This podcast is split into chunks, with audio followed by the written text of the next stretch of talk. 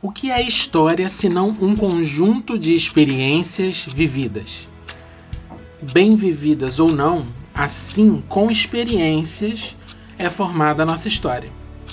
Muitas vezes me pego olhando para os meus filhos, alunos, amigos e imaginando que tipo de lembranças eu estou conseguindo imprimir na memória deles. Que história eu estou escrevendo com as minhas experiências? Há tantas histórias de vida fascinantes de pessoas que mudaram o mundo com suas invenções ou meras atitudes.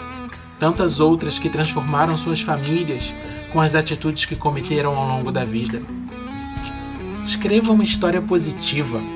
Não perca tempo em atitudes que farão com que as pessoas nem queiram lembrar de você. Invista na autoria de uma história de vida positiva para você e para o próximo. Não perca tempo